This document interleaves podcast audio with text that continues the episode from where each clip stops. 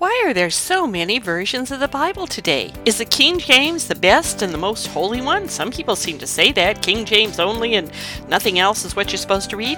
And how did we get so many in the first place, and which one am I supposed to read? Hi, I'm Yvonne Prehn, and welcome to Bible 805. Today we're going to answer those questions and many more in our final lesson of our Truth and History series. And today we're going to be talking about how we got the English Bible and we're also going to talk briefly about all the translations that we have today and which one is the very best one for you to read. Here's our plan to do this. We're going to briefly review canonicity, then we're going to talk about the history of how we got the English Bible. Plus, I'll give you a few notes about translations and some suggestions for application and which translation is really the very best one for you to read. But first, let's review how we got the books of the, the Bible that are in the Bible. Now, remember canonicity the books that we have in the Bible, the decisions that were made on them. It was not antiquity, it was not authenticity. It was not any religious community or the church overall that made the decision of what makes a book canonical or authoritative. Its authority, the authority of the Bible, is established by God and merely discovered by God's people. The church councils formalized the canon, but the canon was determined by God and it had been accepted by the people of God long before the councils took action on it. But there was a little problem for many people, and the problem is that the canon was in the original languages for a long time, and not everybody spoke Greek or Hebrew. Then they were early on translated into the Latin Vulgate, and that was great when the Roman Empire was thriving and many people spoke Latin. But as time went on, fewer and fewer people spoke Latin. Books were very expensive to reproduce because they all had to be hand copied, and even if they could have been widely produced at the time, most people couldn't read. Now, if you attended Mass regularly, especially in the early years of the church, the church services, you would hear the Bible read through each year in the liturgy but as more and more people came into the church who did not speak Latin, again, we had a real problem. And this, the Latin Mass actually is something that continued in the church. It still continues today. But if you've ever been to a Latin Mass, you can imagine how confusing it was if you spoke perhaps one of the early dialects of English or French or German or whatever, and that was the only way that you could hear God's word. However, God always has his ways to get his information into people's hands, to get his word out. And during many years of the Middle Ages, there were miracle plays and there were, were groups that acted out the Bible, and there were always preachers and teachers who shared it. So people were not totally without the Bible, but always it was a real real dream, a real prayer that people would be able to read the Bible. Now, let's go back to history and we'll look at how the English Bible came to be. Now, God was at work all over the world, in many places and in many languages. And I would imagine that someday in heaven we're going to hear some really exciting stories about how God's Word was translated into the many languages all over the world. But for right now, for this podcast, we're just going to focus on on how the Bible came to be in the English language. Now, let's start first, oddly enough, in the British Isles. They became Christian very early because of the ease of travel and because Rome was in charge of them. And there were scattered attempts to translate parts of the Bible. A man called the Venerable Bede, he was actually a, a monk, he translated the Gospel of John into Old English in 735. But you probably probably would have had quite a bit of trouble reading it. Now, I'm going to read you John 3:16. I will absolutely butcher it, but um, I will also reprint it on Bible805.com so that you can see it. But this was one of the early and really interesting and exciting translations. Okay, here we go. This is one of the early Anglo Saxon, you might say Proto English translation. God lefode midden erde swa, dat he said his antecedent sinu, dat nan ne forwarde de on hing gedle act habe dat esse leif. Well, a little But of course, if that is a dialect that you spoke, it was very exciting to have even parts of God's Word in your language. Now, remember, this didn't mean that people had their own Bibles. This meant typically that this was something then that the priest in their local church was able to read to them in a language that they understood. We're going to jump ahead now to the 1380s, and John Wycliffe, where of course the Wycliffe Bible translators have taken their name, he produced the first handwritten English language Bible. Though not all the translation was done by him alone, he had a group of preachers that he worked with. They were called the Lollards. They were itinerant preachers and they went around and they shared God's word with people. Many copies, though, of his translation were made and it was widespread. Now, again, we wouldn't be able to read it very well. Wycliffe's translation is again not yet in modern English, it's in Middle English. Let me just read a few of the things to you now. In but at least it's a lot closer. You can even see by um, comparing the difference between it and with the Latin Vulgate. And again, I will have these printed out on the website, but let me read it to you. In the Latin Vulgate, Genesis 1 3 says, Dixitque Deus fiat lux et facta ex lux. But when Wycliffe translated, it's much closer to what we can understand, where it says, And God said, Litst be mod, and Litst was mod. Okay, that's still a bit of a stretch for us, but that's because we don't speak Middle English. Now then, John 3.16 in Wycliffe's version uh, went like this, For God so loved, so the world, that he gave his own begotten Son, that each man that believeth in him perisheth not, but ha everlasting life. Very close to modern day English, but again, the important thing is that he made this translation, many people copied it, and it went far and wide and was one of the things that paved the way for the Reformation. Now, the next important event, and a lot of people are, are kind of confused on this, was of course when Gutenberg invented the printing press, and we know that he printed a Bible. But what a lot of people don't realize, they kind of think, oh, this was the first Bible, and that's really neat, and it was printed and all that. We forget it was Latin. Latin. Again, it was in Latin. And of course, this greatly helped the distribution of the Bible. It reduced the cost and many churches had one that w- weren't able to have one before. Monks and the teachers and the traveling scholars, they were able to have one, but still you had to understand Latin. Well, what really changed it was, of course, the Reformation. And during the Reformation, there were many, just right from the start of the Reformation, Luther, of course, published his German translation of the New Testament in 1522, the Old Testament in 1534. Uh, Bible was translated into Polish in 1563. The Spanish Bible was in 1569. There was a Czech Bible in 1549, and on and on. And so there was just this great proliferation of Bibles. But back to the English, a gentleman comes along in the early 1500s named William Tyndale, and he was actually the first one to print the New Testament in the English language. This was about the same time that Luther was doing his early translation. But this was not universally appreciated at all. He was persecuted, he was hunted down, he was finally he was betrayed and he was imprisoned, and then he was condemned to be burnt at the stake for doing his translation work, which was illegal at the time. When he was brought to the stake, he was actually strangled first, but before he was strangled, he, he said extremely loudly and forcefully, uh, the reports tell us, Lord, open the King of England's eyes. God answered that prayer because his followers carried on his work.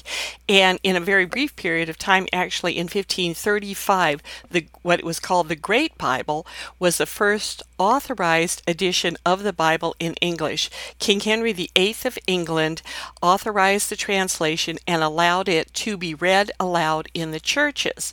Now, one thing that was that's kind of interesting about the Great Bible and where it gets gets its name. It was a big book. It was over 14 inches tall, and it was only supposed to be allowed to be in churches. So, as many churches as possible had this, but because a lot of people wanted it, because it was considered very precious, it was usually chained to the pulpit in the church. But it was a huge step forward. It was an English translation, and it was available to people.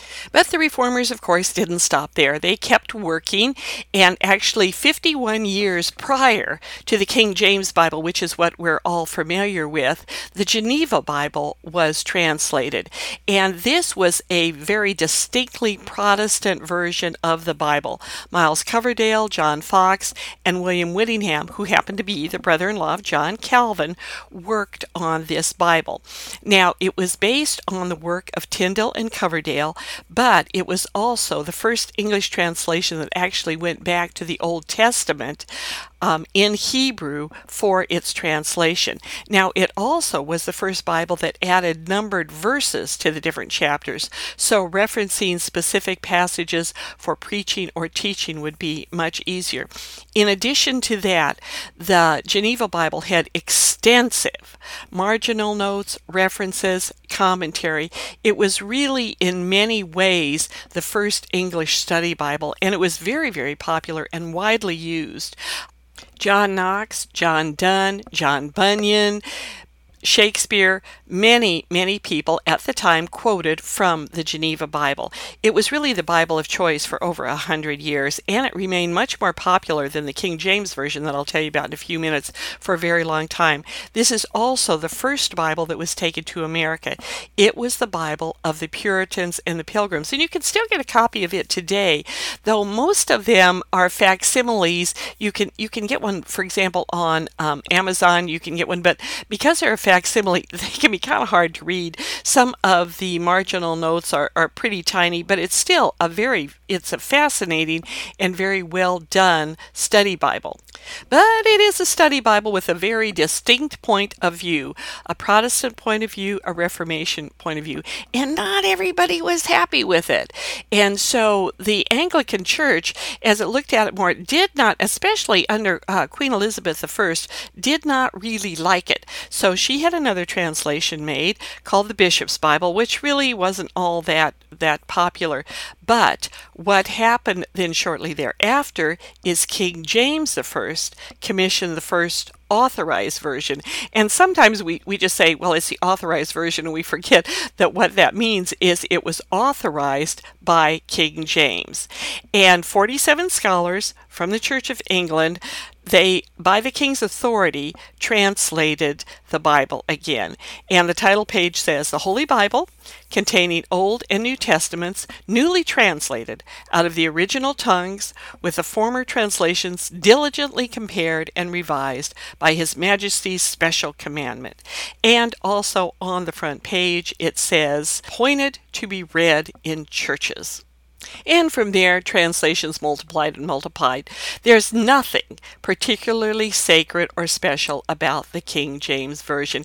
In fact, if you look at history, it was more just a political translation than anything else. However, it happened to take place at a time when the English language was really quite beautiful, and we associate it with Shakespeare, for example, who was writing at the same time.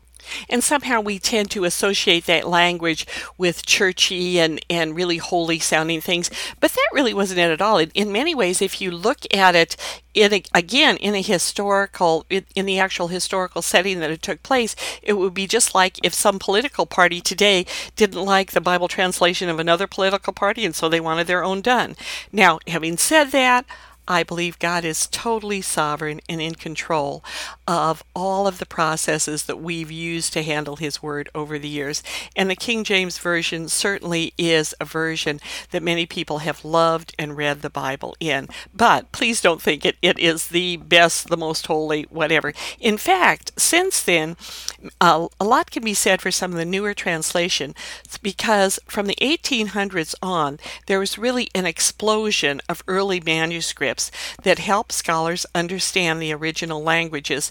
All of the archaeology that I've talked about in previous lessons, where they uncovered a lot of these ruins and a lot of these different things that verify what's in the Bible, they also came across many manuscripts where they were able to see how the original languages were used. They came across grammars, they came across dictionaries, they came across lots of things that have enabled scholars to really understand the precise meaning of words.